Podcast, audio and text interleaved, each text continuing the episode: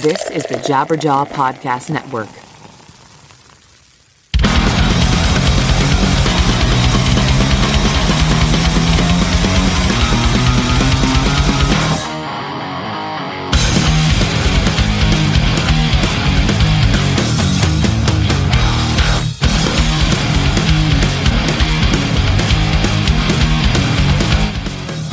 Hello, everybody.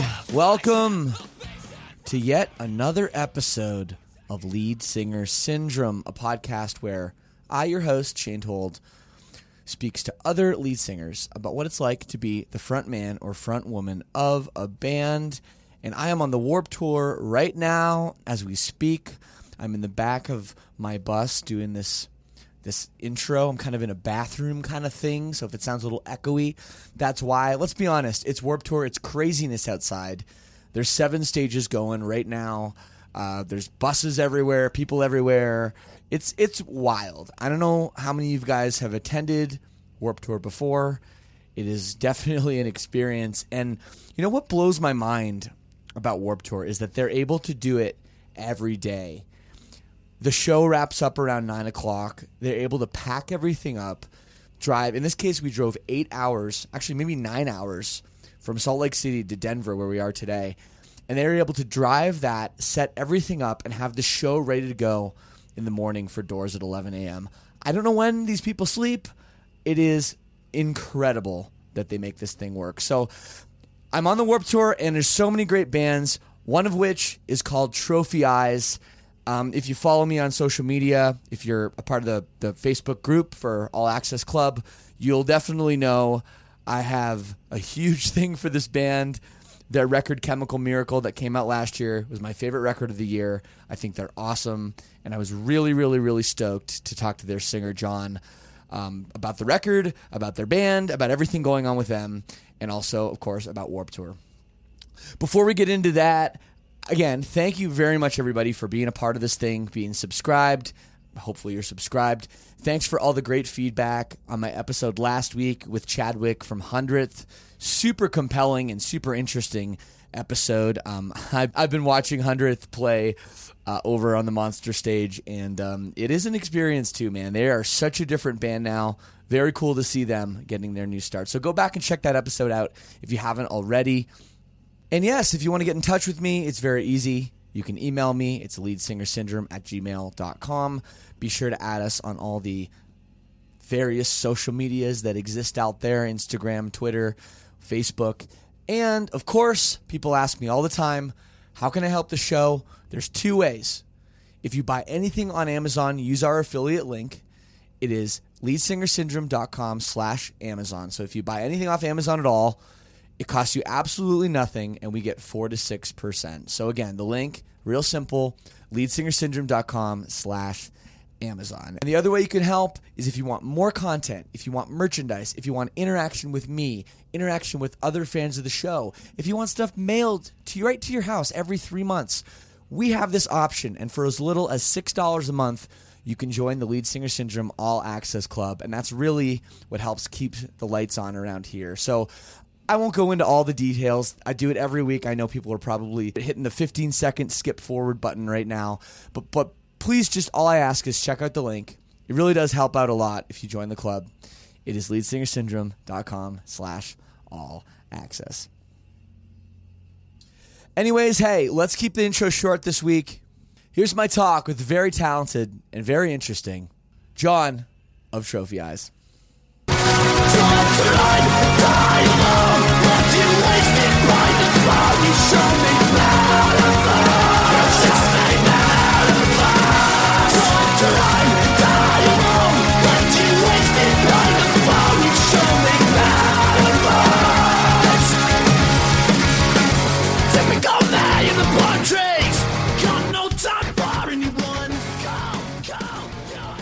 close to your mouth as you can when you talk. Okay. Just because it, it tendency is to like some people talk and then they start to, and then like it, you know it goes you. to shit. So if you don't mind, you know like you know when you're singing on stage, you're a singer, right? Yep. Yep. Yep. yep. I He's a it. singer. Yeah. so you know like like you know when you stay, sit on stage and you put the microphone right up to your mouth, it's like it sounds good, and then you take it away. yeah. Yeah. Yeah. But do you ever see those guys?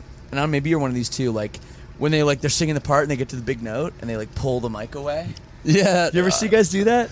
I see it, but I've never been conscious enough to do it. I'm always very just worried about getting the note right. So That's what I mean, though. But yeah. I, I think that guys that do that, it's totally out of fear mm. that they're not going to hit the note.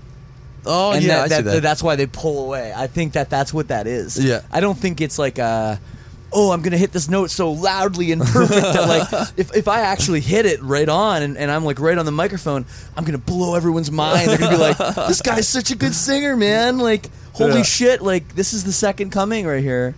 So I don't know. Yes, but um, fuck. Let's jump in. I'm with John from Trophy Eyes uh, on the Vans Warped Tour yes, sir. we're on their bandwagon right now, and we were talking about where we're going to do this thing um, because we're in Phoenix, Arizona, and like, what would you say it's like outside? Um, I don't know. In Australia, it gets kind of that hot in summer, so Come on, though. This is Yeah. like, it's like forty. Well, okay, we'll go Celsius. There's a lot of American listeners, but we're Celsius people. So it's isn't it like 45 degrees out there though? yeah. So that that is like this, it's a hot day. Oh, yeah. But it's um. I don't, I don't think I'm suffering as much as uh, a lot of people are, especially from people like that live up north or Canadians or I mean, you especially guys- the England boys. You guys can hang. No, that's that's cool. Yeah, you're you're right. I mean, we've done we've done seven warped tours. Yep. Silverstein has. Holy this is your shit. second, right? Yeah, this is our second. And one thing I was like blew, blew my mind when I was talking to your to your tour manager Saul, great guy by the way, is uh, I was like, oh yeah, let's just like do it like out back by your trailer, and you guys don't even have a setup. You do don't mean? even have a hang setup. No, no, we don't. I, I Yeah, it's wanna- like it's like I'm like okay, it's their second warped tour now. They should they should know about the hang. Yeah. Well, I don't know. I think we leave it. To, I've walked past your uh, trailer and uh, it's popping. It's it's really cool. As you got the, the lights going and the ferns and stuff, and it's really We chill do have ferns this year. Yes, we Yeah. have live plants. They're not doing very well in the uh, Arizona heat. No, I didn't think so. But Uh, but no, we have we have that set up. We've got a fucking Pelican brand cooler, so you know Nice. we're uh, yeah. So we take the we take the hang seriously. Mm. But uh, yeah, This it's a is good. surprise. Like you know, one thing when we were got asked to do this tour, I was like, okay, I'll do it, I guess, for the seventh time. But Mhm. I need we need to have like oh, I need a barbecue. We need the hang zone. We need all this shit. Yeah. And, and you guys seem to just be content with like, I guess chilling in here most of the time. yeah. Well, I'm I'm sure as things go on, we'll get some more. Uh, we'll get some more like uh, um like uh, fold out chairs and stuff like that. And uh, maybe make a space, but right now I don't know. There's so many other places to go and hang out. Like I just kind of sleep on here, and I spend most of my day outside anyway. So Oh yeah, no, that's cool. That's cool. So, um, you guys did the Warped Tour. Was it last year? Or yeah, two years ago. No, Last year? 2015. Yeah. Oh right, okay. And um, when you got asked to do it, was it like a no-brainer? We need to do this again, or was it like, "Ah, I don't know if we can handle another summer? Oh no, it was a no brainer straight away. Yeah, yeah, cool. We man, we enjoyed the hell out of it. I mean, when you're on World Tour, I like to compare World Tour to a tattoo. Sometimes, like you, you when you're getting it, you're like, "Ow, fuck, this hurts," and like, "I'm, I'm never gonna do this again." And then like Yeah. a couple weeks later, when you forget about the pain and all like the hard work and shit, you go like, "Huh, that was really fun. Like, I'm gonna get another one, and I want to do that a million times." You know, so It's so true. That's such a great analogy, especially because like at first, the first couple days of Warped, which is where we're on, we are now. Like we just played the fourth show. You guys are playing your fourth tonight, and um, so we're still early on. So like it's like you get the tattoo, and it's like okay, doesn't hurt so bad. Yeah. and then it's like you know.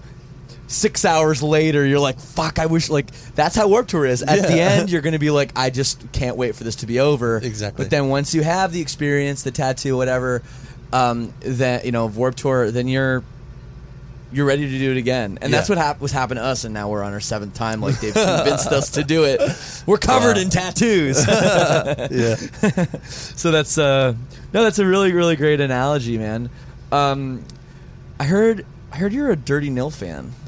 Yes, massive Dirty Nil fan. Fuck, we, they're like our buddies, and and I, did you see them like two years ago? Is that how you got into them? Yeah, I From watched them them playing every single day on your stage. Yeah. yeah, yeah. I became like uh, I wouldn't say good friends, but I know the boys now, and uh, enough to go up and say hey and uh, and chat to them uh, on Facebook a little bit, like Yeah, them, yeah, uh, yeah. just keep uh, keep in touch. And uh, I saw them at uh, Unified in Australia when they came down with uh, the other Canadian bands, uh, that giant Canadian band with Dallas Green in it.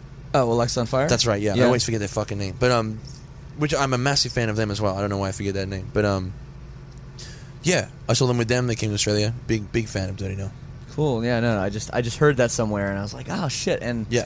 And uh, they are one of my favorite bands too. And they're actually, it's kind of crazy because I feel like you guys and them had some similarities in that you're both from other countries, like you guys being from Australia, obviously, them being from Canada. They come, they do this kind of crazy tour on a smaller stage. Not that many people know, but meanwhile, in their home country, like the Dirty Nose just won a Juno, which Yep. is like basically like a Canadian Grammy. Yep, yep. And you guys back home in Australia are doing some like kind of crazy stuff too that I think a lot of Americans aren't aware of. Yeah. That at home you have there's a little bit of mainstream success. There's some radio play. Yep. Uh, all that stuff happening, which is like. I think a lot of American people just coming over to, to your stage checking you out, they don't really understand that. Yeah. And how different there is when you have like a lot of success in one country and then another one it drops off substantially. Yeah, it's uh, I mean, it's uh, like it's hard to start again because we did the same the same Mm-hmm. thing in uh, in Australia, the same playing to nobody and playing shows that nobody came to and playing in front of people that don't care or playing in, in front of the sound guy only. You know what I mean? Like we've already Yep. done that in Australia, and uh, you know, just finally we're starting to sell out these. Uh, these bigger tours and the bigger venues that we thought we'd never really play at home, and though that's like a it's a it's a privilege and it's not something we we would expect. You know, like it's we're honored to be doing that kind of stuff. It still is hard again to come to the states and have people like, you know, you, you're in that impress uh, that impress everybody stage again where you just desperately want people to come to your show and listen and give you the time of day. You know what I mean? Right. And it's like a it's hard. It's hard studying again. But like, I guess that's because we're spoiled and uh, we've had a bit of success in Australia, which is really nice. So, uh, you know, you, I just guess you just got to do it if you want to keep touring and uh, want to make a thing out of it. Totally, but I mean, Australia is is a very difficult market. I mean, I say market. I hate using the word market. It sounds like. Yeah. we're fucking selling insurance or something. Yeah. But but like, I, I mean it honestly, and this is an honest podcast. And like, you're talking about Australia, which is basically five major markets, maybe four, depending on whether you want to count Adelaide or Mm-hmm. Yeah. count Perth. And, and like, They might go to uh, as one. Know. Right. It's very difficult to have, you know, a self-sustaining career uh, with Australia alone. And there, don't get me wrong. There's been been bands that have done it Yep. that have had basically no success outside of Australia. But if you want to do this, I mean, you what you're going to play five shows a year or less. I That's mean, right. obviously there's other B markets and stuff, but like, you know, the goal I would assume for you guys would be, you know, trying to make some headway in the U.S., Europe, and other That's right. parts of the world, so you guys can continue to, to do this band and and and have success. Mm. So, uh, when you guys were starting out, I don't want to get into all that in your early life too, but when you guys were starting out, how much of a focus was there on trying to get out and doing stuff, touring internationally, um, overseas, or how much was it just? It kind of just was the next step. I think that's a, a bit of both. When we first started playing Newcastle, it wasn't really in our minds to to which is a small like coastal city. I know it two well. hours north. Yeah, right, right. So uh, it's it's um. It was never in our interest to just play shows there. We didn't ever want to be a local band. It's Not that we thought ourselves that or anybody like that, but we just thought like uh you know, it would have been nice to it would be nice to play other cities and see other shit. We wanted to travel with Trophy Eyes more than like uh you know, do it as a as a hobby, I guess. Right, sure. If that makes any sense. But uh, Of course. then uh you know kind of subconsciously we were making these moves to go overseas and stuff like that. We never really like sat down and openly said like let's go and play warped tour in america. We just said like you know uh, we just had these things thrown at us all the time. Like we, we never really asked to play a show. I don't think i don't still don't even know if we have. Like we we were very lucky in that sense where as in like uh, we played maybe five shows and these bands much bigger than ourselves would come to Australia and say let's do this let's do this tour like neck deep Right. and we were like okay and they said why don't you come to UK with us and we said oh shit okay and then it was all of a sudden it was Warped Tour come here and then let's do Europe with As It Is and like Yeah. we just kept like getting thrown in these positions, and not like we ever like said like, all right, let's go to Europe this time. We we're just kind of like, you want to go to Europe? And we said, oh fuck, yes. Well, it's course. cool. It's really cool for you know you guys saying like, and I've heard read other interviews and stuff where you talk like, well, like what what is our band? And you're like, well, we're like we're a punk band. Like that's Yeah. what we're gonna say. We're a punk band. That's our ethics. That's you know punk encompasses a lot of different styles of music. Mm-hmm. So we're just gonna call ourselves a punk band, not a pop punk band or not a. Uh, fucking post-hardcore band or whatever shit you can label it Yeah. and um, I think that that's cool. But you know, starting out your band that way, did you guys think like were you guys was the goal to have was the goal to have success? Was the goal to have radio play? Was the goal to have this stuff, or were you guys just it just kind of happened naturally? I'd say it definitely happened naturally before we wanted that stuff. But you, I can, I can think I can say for everybody that once we kind of saw a little bit of that success, then we were like, then it started to come like, all right, well, let's get two songs on the radio, or let's get, uh, Right. let's get this better spot, or let's you know play this venue that's bigger, and like, that's when that shit started, and and like you know, we very much had a punk mentality when we started playing. We would always play absolutely shit faced. Didn't care what the fuck we sounded like. Always, and like I guess we still do that in some regard, but like I don't know. It was all about just like showing up and playing, and like we like to. Well, I, not, I never even used to sing on the stage. I used to like stand in the crowd, and it, like we used to play floor shows, house shows, and Right. like that was our fucking jam. We loved that stuff, and that was like, I guess that was the, our biggest, uh, I guess, punk sensibilities. We would we would uh, very much uh, a punk band, even though if we didn't sound, um, you know, like no effects or anything like that. Well, if, that's however the thing. you'd like to compare it, you Punk, know? like punk rock, and like I, I don't call Silverstein a punk rock band because or a punk band because I'm just afraid of the backlash and afraid of Absolutely, yeah. people saying, "What the fuck? You're not punk."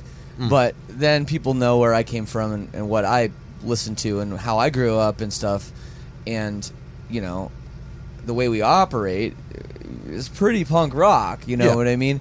So I I think that that is the whole thing. Is punk, punk rock is not music. Punk rock is an attitude. I guess that's getting cliche to say, but it's true. Yeah. It's definitely true. So let me ask you about your early uh, upbringing because I know you're from Australia, obviously. Mm-hmm. Um, so how did you? How was your family structure growing up? Uh, did you have like a n- classic nuclear family, brothers and sisters? Uh, was it a different situation? And and how was music? You know, in your very early life.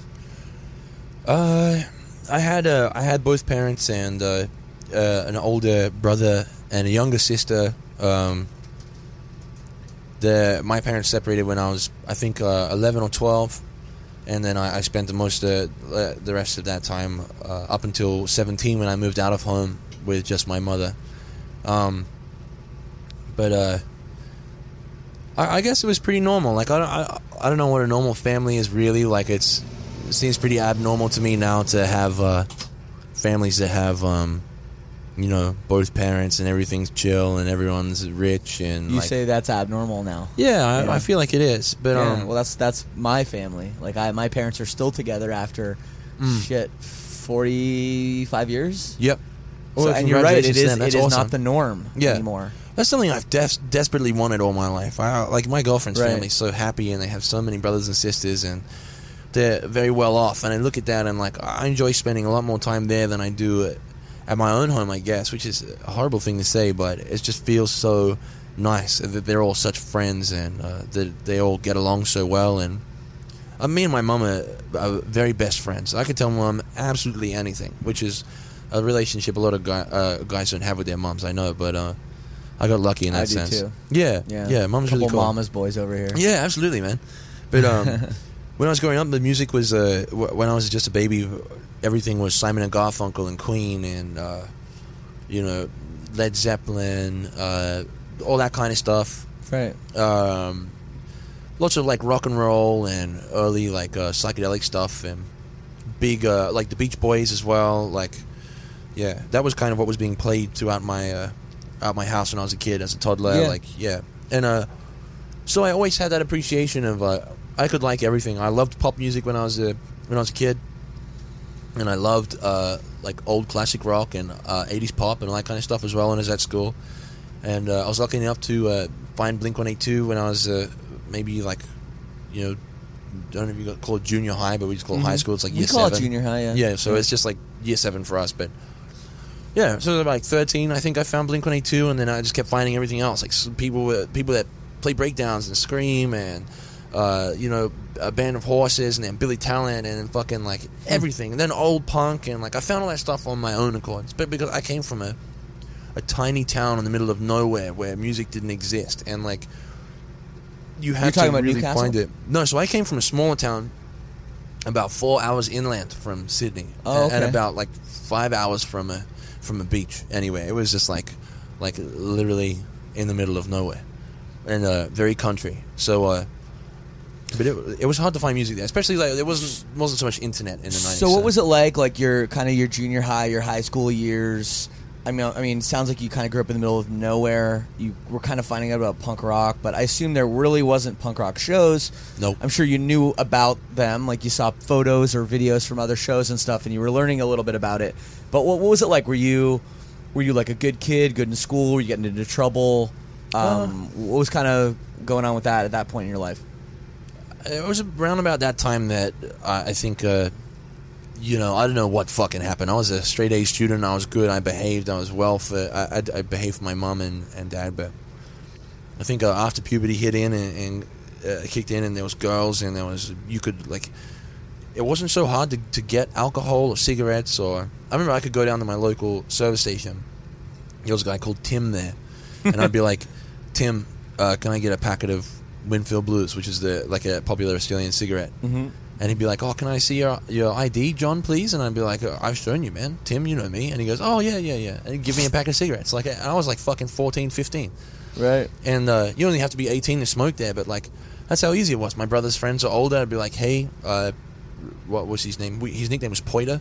It was our guy." And be like, "Hey, can we get a couple of uh, bottles of alcohol for the for the weekend?" And then like started from there, and then pretty quickly that escalated into pretty intense uh, drug abuse and uh, bad uh, bad involvement with bad bad people and uh, me and my friends ended up getting into a lot of really bad trouble that circulated a lot with uh, the law enforcement and I had, by the time I was 16 I had a, a curfew a police curfew of 9 p.m. Wow. yeah so, So you actually got in trouble with the authorities and, and quite a lot yeah What kind of like was it? What kind of stuff were you doing? Um, all my friends were drug dealers, drug addicts.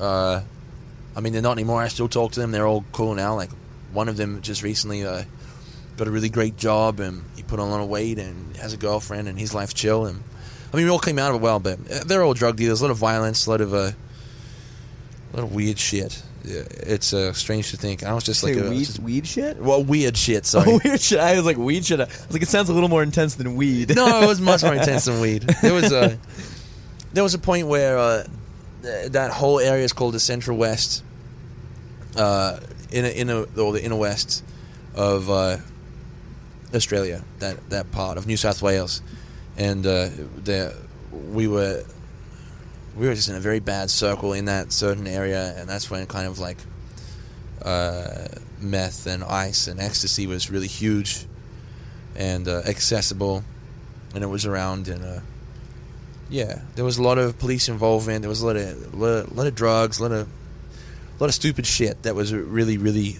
Now that I look back and think of like how much of a, a baby I was, like a like a 16, 17 year old kid, it's just so strange. So How old are you now? I'm 26 now, Okay. so I'm, yeah, I'm so not it's- that old, but So it's a decade, a decade old now. This stuff. You, you still like? Um, you have like you actually had problems with addiction and stuff like that? Was actually a, yeah, a yeah, big I'd thing say for so. you Yeah, at that point in your life. Yep. yeah. Maybe maybe like 17, 16, 17, uh, definitely, and then 18, 19, probably 20. There's a lot of. Is it a lot some, of still something you struggle with now? Uh, yeah, not quite the same drugs, but uh, I definitely say I have a problem with drinking still, Uh huh. 100%. And uh, oh, sorry, I fucking brought a beer over here. I'm, I'm like chill. the only guy drinking in the interview. Like, fucking Modelo. I look around and there's only cans of water. well, the, So- the first five days of uh, of Warped Tour, you could probably count the the hours on your hand that I was sober. You know, I like. Right. I guess I'm more of a binge person, but I don't ever stop. I go for a few days, and I can't really say no to anything. So, I guess that's still something that carries on from there. But um, I don't know. I'm But I mean, like, do you like how, how much? You know, you talk about music and you talk about you, you know substance abuse and partying and stuff. Like that is a common theme on my show. I mean, that's it's something that we talk about. Like, you know, um, and a lot of times, I think of a few podcasts I've done. It really was music that helps people get out of the funk that they see other friends go through that maybe aren't as involved in music or they that don't really have anything else. And I know you said your friends are doing well now, which is great to hear. But um, how much of that, you know, getting into punk rock and music and all that stuff, and, and I guess you're probably forming bands at this point, which I want to talk about. Um, how much of that helped with that? You know, just just the dealing with with substance abuse because I'm sure if it went the other way, maybe you, you wouldn't be here right now. You'd be like, pardon the expression, dead in a ditch somewhere. Yeah. Well, it's possible, especially with the people that I was involved with, I guess. But I think that uh, you know, with with music, I don't even know. A lot of people say music saved my life, man. I, I think music segregated me even more because the shit that I started to listen to, and then I, the way I started to dress because those people dressed like that. And I was just a kid. I didn't have any fucking like. I, I couldn't think for myself whatsoever. Like I wasn't a strong-willed kid, and. uh listening to Blink 182, then I started wearing the shorts and the socks and the, having my hair like that, and I got my lip pierced. And I'm in a small town, so everyone's like, "Are they your sister's jeans, you faggot?" and shit like that. You know, Uh-huh. and people like say that to you, and they fuck with you, man. Like, so in a sense, I was even more segregated by the choice of music that I listened to, and, and like, you know, the the things that I believed. Like back then, when you're a kid, like if a guy was to paint his nails, not that, not that I did, I've never chosen to paint my nails or wear makeup or anything like that, but like who gives a fuck if I did? You know what I mean? Like, Mm-hmm. the- in a small town like that, like, you just you would just don't do that. Like, you know, it, it's a it's a Right, I went- understand. And like, I don't know. I went back not that long ago, and I was in a bar with the same fucking barflies sitting there drinking. It looked like they hadn't even moved for five years. You know what I mean? And I was like, Yeah. "So what's the news?" And they said, "Well, some Indian bought the the service station down the road." And it's like, fuck, that's news for you? Like, is that still blowing your mind that people exist that don't have the same colored skin as you? Like, it, it was a, pre- it was a pretty terrible place to grow up. Very backward and very yeah, bad. that's that's crazy. I you know I think generally speaking, most people outside of Australia think of Australia as a very forward-thinking country. well, if but there is city, it's yeah. it, to be fucking frank, it's pretty racist. yeah, absolutely. It depends where you live. If you live in like Sydney City, then that's like that's a melting point, a melting pot of people. So many cultures coexist. Yeah. so many happy people, different ethnic uh, cultures, whatever, and uh, everyone gets along pretty well. I mean, there, like there's cases in which they don't, but it's that happens everywhere in the world, you know. But uh, I think uh, I imagine it quite like uh, Toronto. Toronto's the same way, right? Yeah, Yeah. yeah. Toronto and Sydney are, are similar in a lot of ways. They're Yeah. they're probably about the same size, even. Yep. You know, largest city in a small country. Yeah, And um, yeah, no, definitely. Toronto's like very diverse. absolutely. Um, yeah, no, we don't have. I don't think we have a lot of problems with racism, but we do in Canada still. And Yeah. in small towns, probably the same as Australia. Yeah, that's right. So I guess like uh, yeah, to answer that question, I, I think music didn't really help me at all. Yeah. and uh, Well, it's crazy. But when did you start playing guitar? I know you play guitar and um, yeah, singing. Obviously, when did that? How did that come into your life? Wh- At Um, what point? I started playing music at school. Started playing guitar. I think the first song I properly learned was uh, "Under the Bridge" by uh, Red Hot Chili, Peppers. Yeah, that's a pretty hard song, actually. well, my brother was very good at guitar, and I think I picked it up quite naturally. Oh yeah. Um, all the other kids were playing like, what's that Peter Gunn theme? Dun dun dun dun dun dun dun. Yeah, dun, that yeah, that yeah, shit, yeah. and I was like, fuck no, like uh, I don't want to sit here like and do that shit. So I just like learned something hard, and then uh, I don't know. Then I could kind of play guitar after that, and um, I could play drums in school, not very well, but enough to keep time and uh, be creative with it. And Mm-hmm. but because nobody there liked the kind of music I listened to, or, or at least very few, there was never a, a case in which I could start a band or really write music that I wanted to write with anybody. And I was happy to write anything, you know, like any music at all. I want to be in a band with anybody, but I don't know. No, it wasn't quite the environment all the time uh, to to start a band. I don't think, and I was pretty like preoccupied with other shit I mean, like a sixteen year old guy, like there was girls and there was drugs and there was parties and stuff. So I was like, you know, that was kind Right. of on the back burner. That was least of my concerns at that time. yeah. Yeah, no, that's crazy. But I mean, obviously, it ended up being something that became serious. Well, not so when did it, when did music become start becoming like sort of serious? I mean, you still say like when you're even when Trophy Eyes started, and I'm not sure how many years ago you guys started, but you were still like being punks, fuck, getting fucked up, playing, Yeah. and that was you know just how it is. But but like when did it, like when did you decide, hey, I'm maybe like pretty good at this, and I should like kind of take it a little bit seriously? Because there's like no one's just like a total mess and not focusing on it. Like every band has to get people that are dedicated and can practice and can play shows and somebody has to like get fucking merch made That's right. and like there's all those little things that you have to sort of take seriously Well, I guess it's. Uh, I turned 17. I left that town. I just fucking moved out. I was supposed to go to university, but still had too much of a. I don't know. you're supposed to go to school in newcastle Uh, no, in uh, in another like smaller city like that close by. But oh, okay I never. I, I, I jumped out like in my first semester. I, I couldn't really do it. I just Mhm. wasn't prepared. wasn't old enough in the brain, I guess, and still too focused on partying and stuff like that. So, uh, I moved to Sydney after that. Lived there for a little while.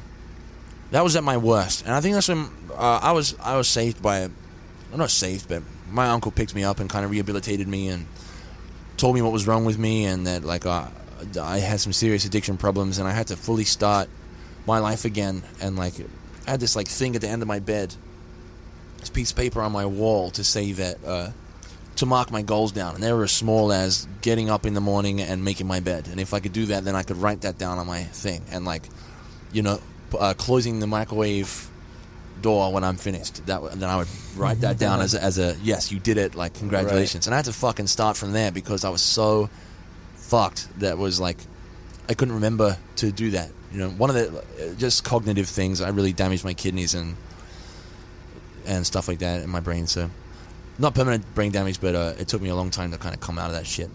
But anyway, after that, I kind of got good enough. I got a job. I, I got my, my head around things. I, I started university again in uh, Newcastle and uh, kind of just moved straight there. And uh, that's how I met the guys. They were looking for a singer, so I went out there. I still uh, was partying quite a bit. I didn't really stop, but at least I, I learned how to handle it and look after myself. But um, I went to Newcastle, found the boys, went out to their, went out to Callum's house, our drummer, and uh, he said, uh, you know, let's let's do some practice. So we sang some uh, New Found Glory songs, okay and uh, i know it's hard for you Yep, that kind of shit. And then, uh, um, but they were just saying, like, they pretty much said, uh, "All right, so next week, well, let's write some songs." And I was like, "Huh." Like fuck, I made it in. Right. on the inside of my body, I was like, "Yes, you know, I'm in a band." But then, uh, like on the outside, I was like, "Cool, man, that's cool. I'll come back next week." so is that like your first band basically That was it. That was first, first everything. first and last Yeah, first and last. I know you got another thing going on too, but um, that's that's a cool story. I mean, I mean, like at the same time though, and again, I don't want to fucking harp on this like addiction thing, but I mean, you've talked about it pretty openly. Um, obviously though, like you have the other members of your band that you're close with, that are your friends and your partners and everything else.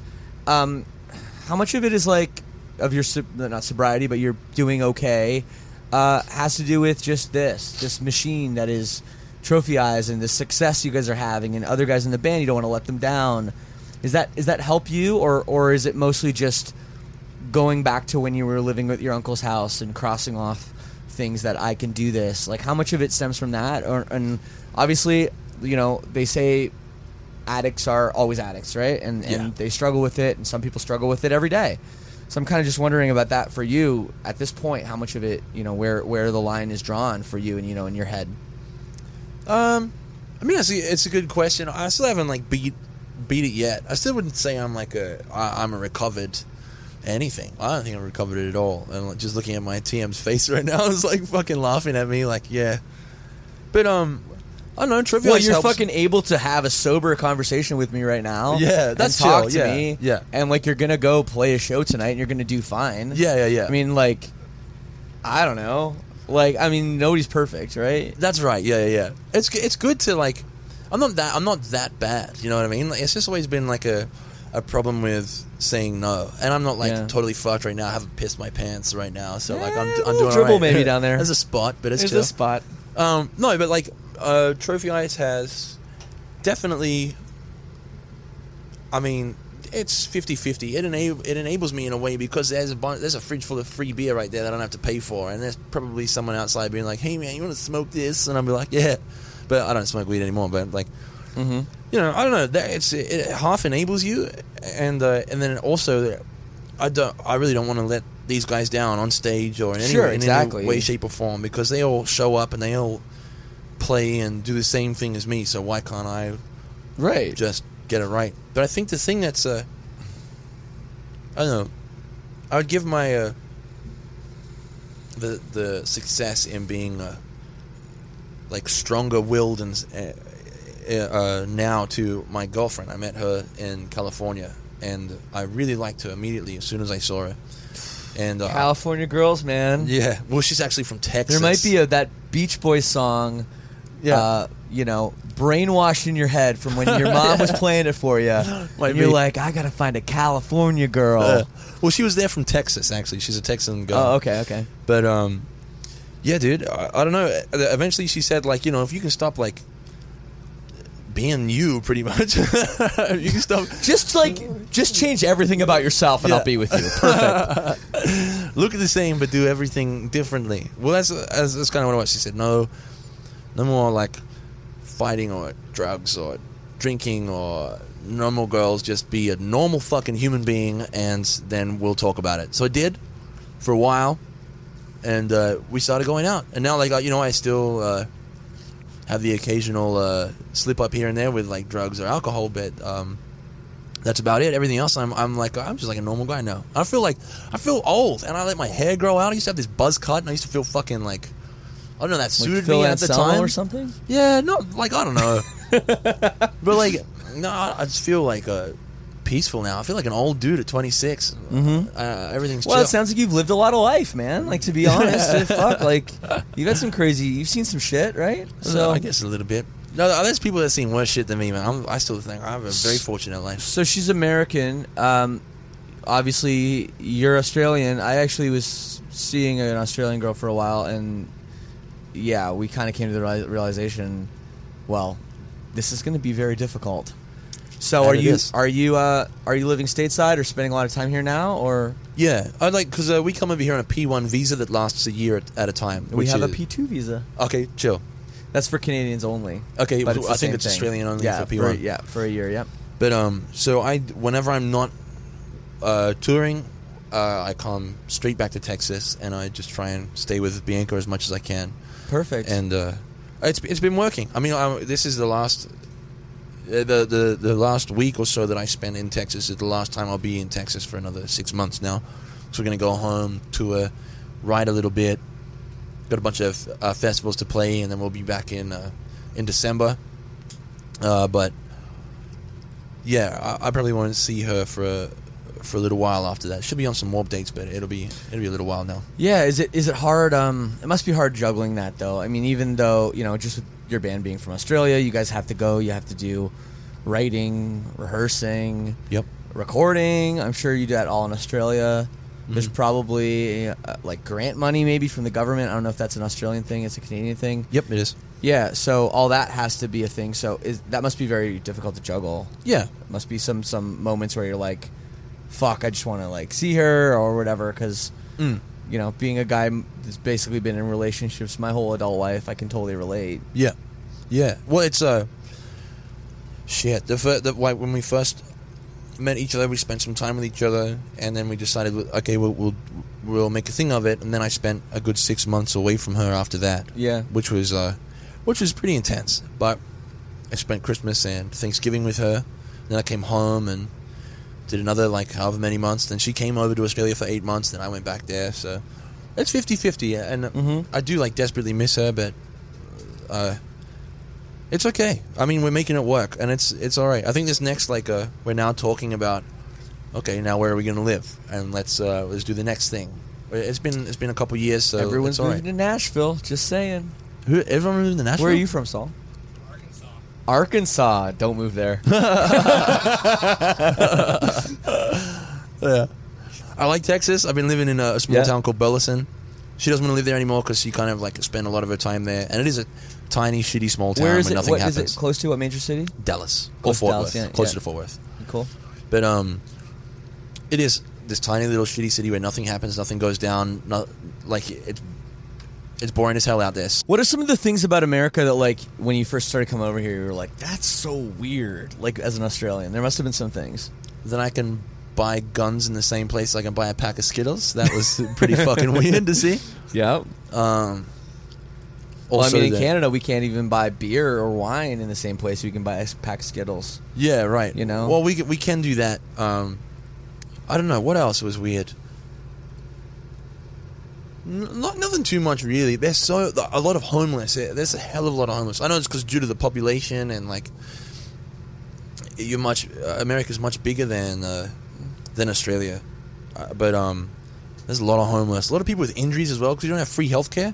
I Oh, mean, yeah. America doesn't have free healthcare, so there's Yeah. like you see people that will like I don't know do something fucked up to their knee, and they can't afford to see the doctor, so they let it set wrong, and they just have a, a limp for the rest of their life, and that's just it. And you, that's so common here. And it's like at home, if you hurt your knee, you go, "Oh, I better go to the doctor because it's Right. fucking free."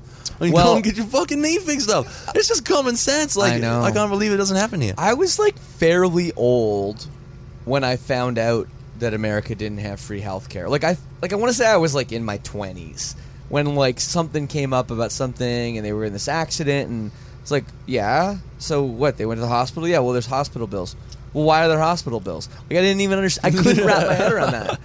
And I still like it blows my mind not only that that uh this is still a thing and they haven't figured it out yet, but but just that so many people are against it. Yeah. I'm like, what do you, why are you against it? We every other country in the world has this. Yeah. You're the only you're the last one left. Yeah. Why, what are you even fighting against? And and I, and I don't know what it is. I think a few people I've talked to about it has said almost the almost mentioned homeless people and saying, well, those people shouldn't have the same rights that I have because they don't work and then and I say, fuck that. They have should absolutely have the same rights as you. Everybody should have the same rights. Mm. You know what I mean? And why do they? Why are they there on the street? Mm. Probably because you don't have free health care. Mm-hmm. Because maybe they went. Maybe they had an accident. Maybe they lost all their money in an accident. Maybe they had something something wrong. Um, psychologically and they couldn't go get help because it, they couldn't afford it. Yeah. Whereas like if I have a problem, like if you know if I need medication for something wrong, like you know psychologically, I can go to the doctor for free. Yeah. I can get medicine that will help me like live and and in America that's just not the case. Yeah. And a- so many problems stem from this. Mm-hmm. Yeah, yeah. It was a it was a strange thing to see. Uh, Yeah. it's, it's very different from home, and uh, I don't know. There's other, I I can't think of anything else. that was too weird. Um, I mean, LA looks like the movies. That was pretty cool. We got there and Mm-hmm. it was like, wow, fuck! Like this is it actually looks exactly like it does, like in the movies. It's cool. If you're in tech, you've been there before. Feeling the pain of hiring a freelancer or new employee for designer development only to find out months later that it's not a fit. And those types of mistakes aren't cheap. Instead, Mutual Mobile, a digital technology consultancy, uses the process it's developed over the past 10 years, delivering over 600 client projects to ensure your fast and beautiful mobile or web app is finished on time and within budget. Mutual Mobile has built apps for numerous companies that have been acquired, such as Eero, acquired by Amazon, FlexDrive, acquired by Lyft, and MapMyFitness, acquired by Under Armour. You get a dedicated team to help you with your tech project from start to finish, from ideation to product shipment to maintenance and everywhere in between. Mutual Mobile designs and builds beautiful mobile and web apps that increase the value of your business. If you have design or development needs, schedule a free 30-minute consultation at mutualmobile.link slash LSS to get started. That's M-U-T-U-A-L M-O-B-I-L-E dot L-I-N-K slash LSS to get started with your free consultation today. I just got sent awesome new wireless earbuds from Raycon. I opened the box, opened up my phone, and literally in less than a minute, I was jamming out to my favorite tunes. What struck me right away was how well these fit. And then how amazing they sound. Definitely more bass than my other wireless headphones. But the biggest game changer is the price. The E25 earbuds they sent me start at half the price of other premium wireless earbuds on the market, have six hours of playtime, and really are super comfortable, whether it's music, conference calls, or binging this podcast. And there's no dangling wires or stems to distract other people if you're on a video call. The company was co founded by Ray J, and celebrities like Snoop Dogg, Mike Tyson, and Melissa Etheridge are just a few people obsessed with Raycons. Whether you're working from home or working on your fitness, you want what you're listening to to be what you're listening to, not the other distractions from the room. Everyone needs a great pair of wireless earbuds, but before you drop hundreds of dollars on a pair, check out wireless earbuds from Raycon.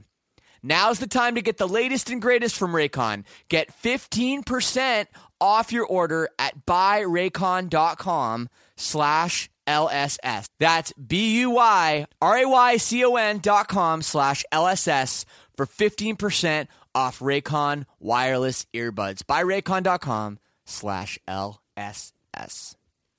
It's funny. I was talking to Kate uh, from production. I don't know if you met her. She's great, but you know, she she um we were uh, we were talking about I'm from Canada. She's from America, and I always thought some of the stuff in the movies, like the American movies, was just like not real. Like um like the cheerleaders at the football game, at the high school football game. There's like fifty thousand people. Yeah. I was like, that's not like actual real. Like, that's Yeah. like exaggerated or something. Yeah. And then like in Texas. That's straight up what it's like. That's exactly what it's like. Doesn't that blow your mind that a bunch of grown ass people in this small town are literally like, hey, like they're sitting at their like local bar and they're like, "Hey man, you guys see this 16 year old kid throw a football? yeah, hey, he's good. we're gonna be, we're gonna, we're gonna go, we're gonna go to state next year. Yeah. it's like they actually want to see a 17 year old kid how far he can throw a football. People care about this. Yeah. Many, many people care about this. And I Yeah. honestly remember that movie Varsity Blues. I don't know if you ever saw it with uh, Dawson, Dawson's Creek, James Van Der Beek. I saw that movie. I was like, what? Like, and the chicks are throwing themselves at. I'm like, there's no way this is like real life, and it's actually like that. yeah. fucking incredible. the neighborhood I live in is like it looks like uh, something out of Dazed and Confused. It's just like yeah, green. There's trucks everywhere. It's fucking people play football. Like ba- like I go and see uh uh my girlfriend's little brother Charlie play baseball, and uh, he's eight, and it's still fucking packed. Like the the the baseball is packed. It's like yeah, everybody wants to see the sports. They love sports. Yeah. but I think it's awesome. Like I think the that's another thing different. Like the sports culture. Australia has a very serious sports culture. Um, everybody's very fit. Everybody's lean. Everybody's healthy. The, uh, my mom always says, uh, "I can't believe they, they care more about sport than literature in in schools in Australia, but they most definitely do. They one hundred percent do, and that's strange to see. But I think yeah, that's like you know, yeah, America expresses it in a different way, but it's very well, heavily health sports is based. important, you know. So Yeah. I, I, I'm on board for that. Yeah, Yeah, yeah, that's funny. No, I I went to uh, so I went to high school. I actually played basketball in high school, and yeah, our games weren't very well attended. Yeah. but my um, my ex girlfriend's little brother was playing at my old high school, so I was like, oh fuck, I'll go like see him play basketball. Walk in the gym. I, I can't even believe this. I walked in the gym. There was zero people watching the high school basketball game. Not Yeah. one. We we walked in the gym, opened the door. Everyone just like turned and looked. Like we have two spectators now. That's how small high school f- like sports are Yeah. in Canada. There was Yeah. literally zero people. No, not even parents, brothers and sisters, friends. Like no one cares. Yep, yep. And then you talk about the, the, you know these other sports and it's it's crazy. Do you have you like Aussie Rules is big in in Australia? Like, I went to an Aussie Rules game actually mm-hmm. in Melbourne. It was sick. I think that's a, that's a mostly Melbourne and uh, Western Australia kind of everything else except for New South Wales and Queensland. but in high two, like, school, northern but in high school um, sports, do you have like is that like a thing? Do you have a similar thing to football where like the whole school comes and watches? Yeah. or not? There's a maybe not the whole school. We have like a national rugby league, which is kind of like a kind of like uh, what you guys call rugby. It's like union. We call it Mm-hmm. rugby union. But it's, it's different sport, kind of easier, less pretty than union, but it's kind of a, I don't know. It's it's just called National Rugby League, and that's kind of the the New South Wales and Queensland sport. That's like Yeah. yeah, but there's so there's two different footballs in uh, in Australia. Right. Um, I mean, there's a big soccer following. It's still growing bigger. I still think the biggest sport there is uh, Australian uh, Football League, the AFL. But yeah, I don't know. There's not like there's still not that much attendees attendees at like uh, like I just mean more for you, like for youth, like for kids. Like, yeah, does yeah. anyone no, care? No one really cares. That Parents to me, and siblings, like that's about it. yeah, that to me blew my mind when when I first you know came to America. How how that was real. I was like, there's no way that's real. It's Yeah. real. So Yeah, there you go. It happens. Uh, so it's, this is the Lead Singer Syndrome podcast, and we do talk about singing sometimes. Okay, we haven't So- been doing that much. Yeah, maybe we'll get there like 40 Okay. minutes in. But uh, Sure. Yeah, so talk to me a little bit about that. How, how's your voice hold up on tour? Warped Tour is obviously a difficult beast. But Yeah. hey, if you're fucked up for the first five days, you must not have too many problems with your voice. No, normally I don't. Uh, like my voice is always fine. Um, we, we uh, except for yesterday, which was like fucking terrible. I don't know what happens. I went out and just like screeched to this really weird high pitched screech. Like your first note of the set? Yeah, and then missed like missed like three sentences, like three lines. I just kind of sat back and went like, "What's happening? Like, is this a, is this a nightmare? Is this is this like a bad It's okay. dream?" You got 29 and a half more minutes to win yeah, them over. Yeah. Well, uh, it was a bad one, but it's cool. Last Warped Tour, I didn't have a problem at all. Normally, my voice doesn't skip a beat. Uh, the last tour it did because I got quite sick, but my voice is fine. I mean, I, I've always had this kind of like weird thing with my voice. The more I bash it, the stronger it gets, and the easier it is to to sing. I smoke and drink and fucking. Living it's fine. the fucking dream over here. yeah, dude, it's I'm, I'm pretty relaxed, but um, I don't know. You know what? You know what fucked it up? The first time in my life, I tried a vaporizer where you put your face in the thing and you, you get Vicks, and it puts Vicks into your throat, makes you all moist and, Right, yeah, your nose yeah. out and stuff. I did the right thing for once in my life yesterday, and then fucking totally destroyed the set. I couldn't sing. I went out and made some weird bird noise. Yeah. that's what happened. I remember we were on tour with, we were talking about Alexisonfire earlier before, and Yeah. uh, was on tour, and I, I was talking to Dallas about, fuck, this is years ago. It was like 13 years ago, but I was talking to Dallas about, oh, what do you warm up? What do you do? And he goes, no, I don't warm up at all. I go, not at all? He goes, nope, not at all. I go, um, really? That's like, that's like kind of crazy, you know? Like, you're obviously a great singer. He goes, I warmed up once, completely lost my voice, had the worst show ever, decided not going to warm up anymore that's it. obviously that's a long time ago but hey i mean the thing is is to each is to each their own Yeah, and on this show like i talked to somebody like vic from pierce the veil that Mm-hmm. dude warms up for like an hour yeah. you know and then there's other guys i don't do much warming up either but the No. other guys like they really do do you do a lot of warm-ups or Uh, I do the the weird like uh, tonal ones, like the raspberries, brrr, like that stuff, and uh, then like a, a scale.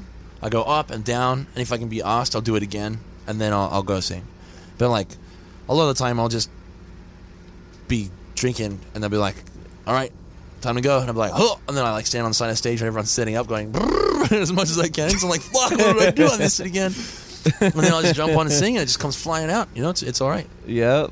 Yeah. Yeah, no, it's it's funny. Uh, I'm I'm that way too, in a little bit. Like I'll just be like, "Oh shit, what time is it?" Well, I guess I'm going on in these clothes, and Yeah. I'm doing you know I'm doing the set like this. Whereas other guys are very got to get in my mode, got to get my clothes on, got to get my Yeah. you know. So Yeah. you're a little bit more of a chilled out dude in that, Yep, in that just respect. walk on. You know, I actually I interviewed uh, Jason Butler once. I asked him the same question because uh, Jason from Letlive. yeah, and like I don't really know the band that well uh, at all. Even like I don't know any of their songs really. I don't I don't listen to them uh, as a fan. Well, they're but I- awesome, I, know I know they are. Yeah, like uh, you know uh, the millions of people can't be wrong. They they have a giant fan base and really dedicated fan base. But um, Millions of people can definitely be wrong. I guess I'm so, yeah, sorry. yeah, yeah. I have to stop you right there. They can- there they can, are they can. bands like Nickelback that are Oh, selling out arenas. Anyways, go on. Maybe stadiums. Go on.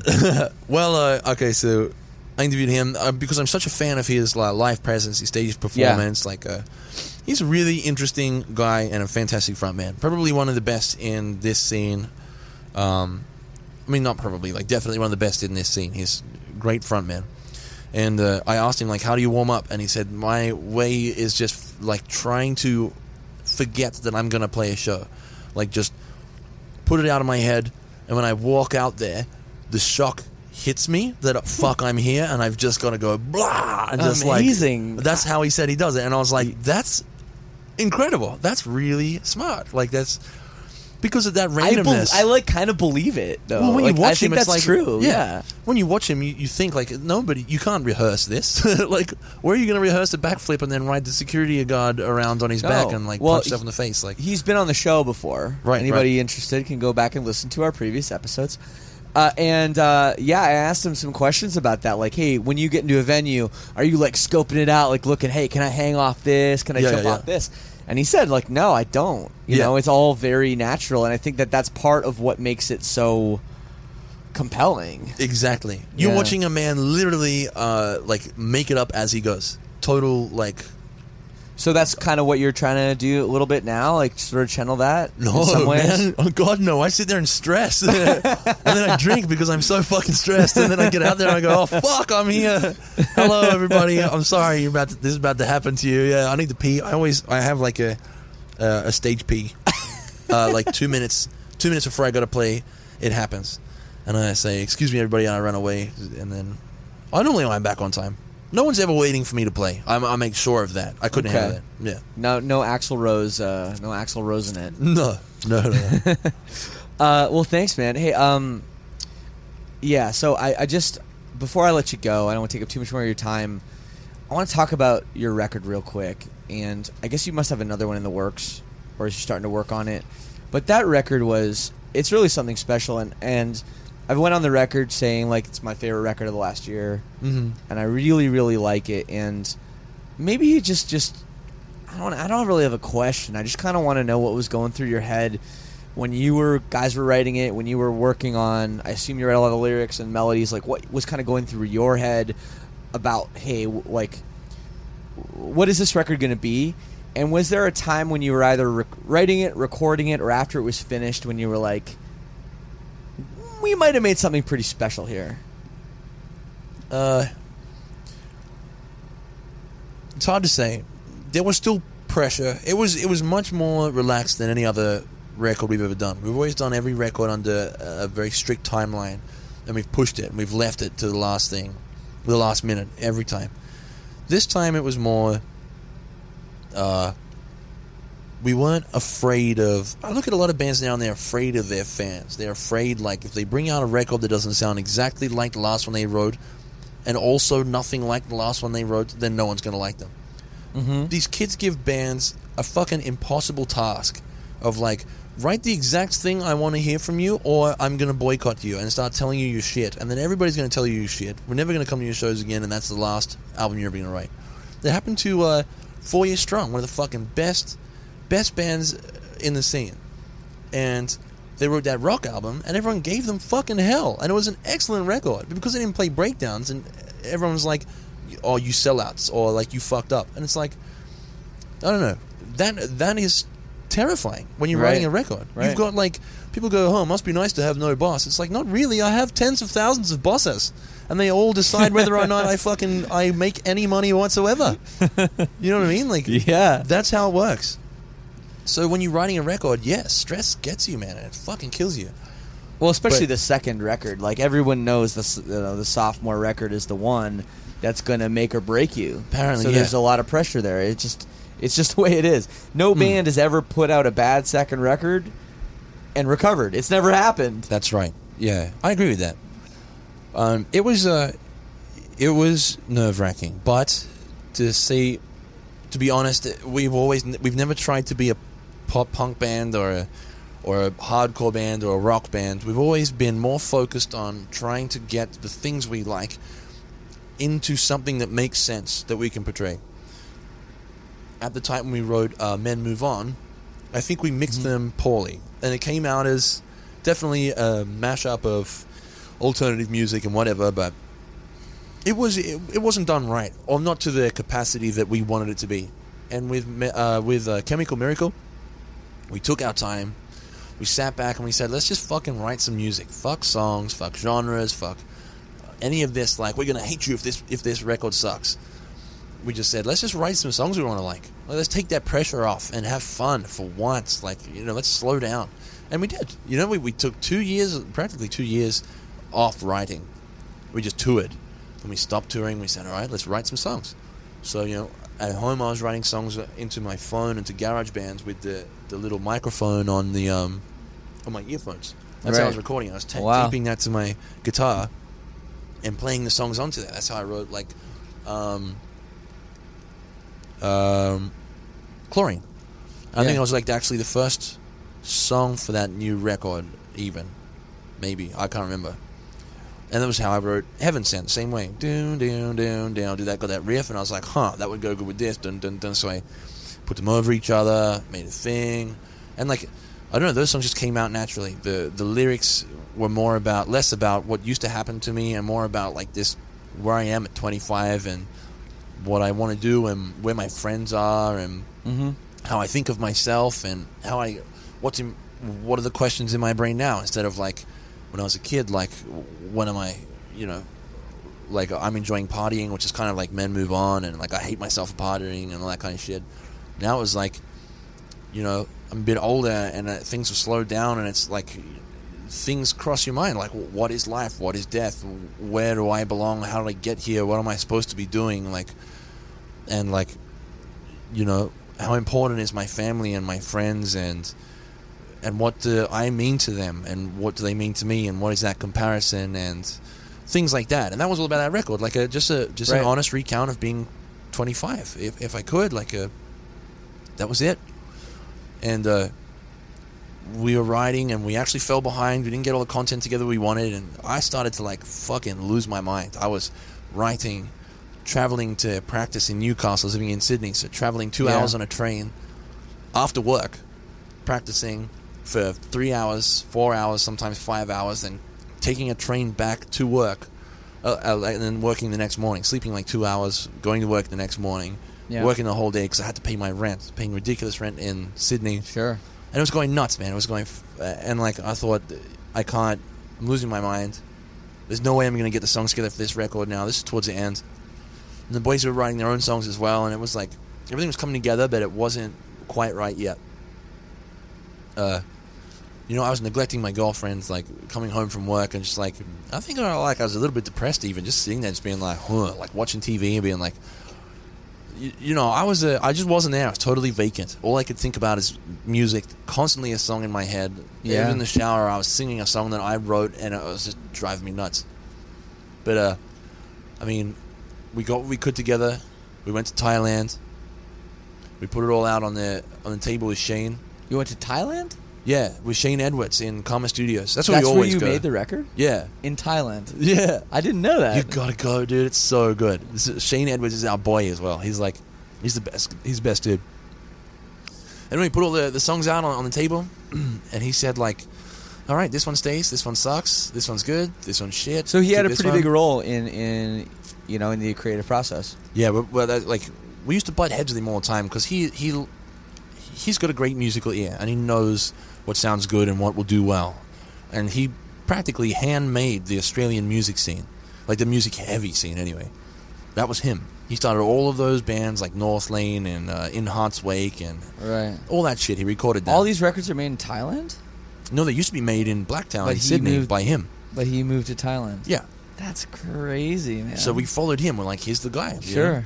Anyway, uh, went back with him and we said we, we, we wanted like to sound like this. Like I don't know what this sound is, but whatever the fuck it is. And he's Yeah. like, yeah. He's like, this is kind of like a classic record. It's familiar, but I've never heard it before. And he's like, that's that's kind of the vibe I'm getting. And we were like, well, let's make that happen. He did. So he, then- you could tell he knew something that it was a special record. Then Yeah, he could see something we couldn't yet. I think we were all still having our doubts even by this point.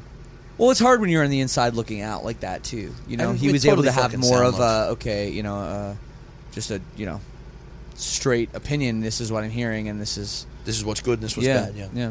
Well, that was how it happened. And not Well- until kind of like we got like five songs in, we started hearing them back. We thought like, huh, like this is a this is a real fucking jam. We got some really good songs. There you And go. They, they're, they're weird. They're fresh. It's good, Yeah. and like that's the only time I've Well, ever listened a- to that so much. I'm a huge fan of the record. So, um, what's coming up next?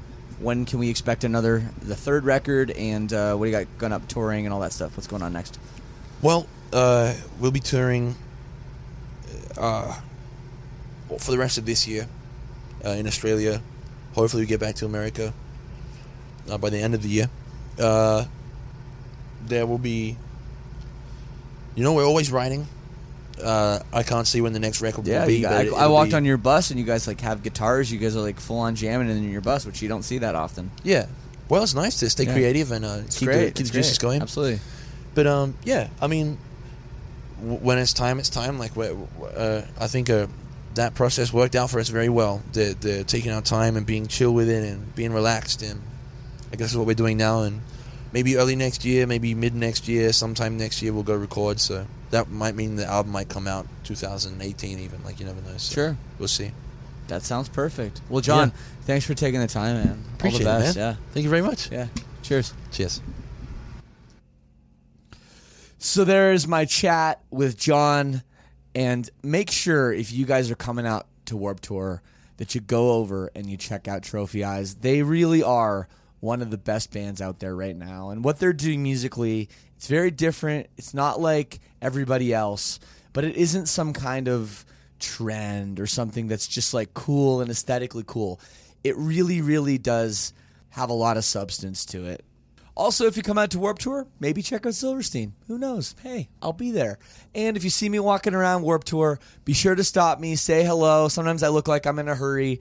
I got my hat on, my sunglasses on. I never mind stopping for a second and saying hello, especially to sinners. That's what I call you guys, you know, my sinners and other fans of the show. So I really do appreciate all the love and support and uh, always love to hear that you guys appreciate what I'm doing here with this podcast.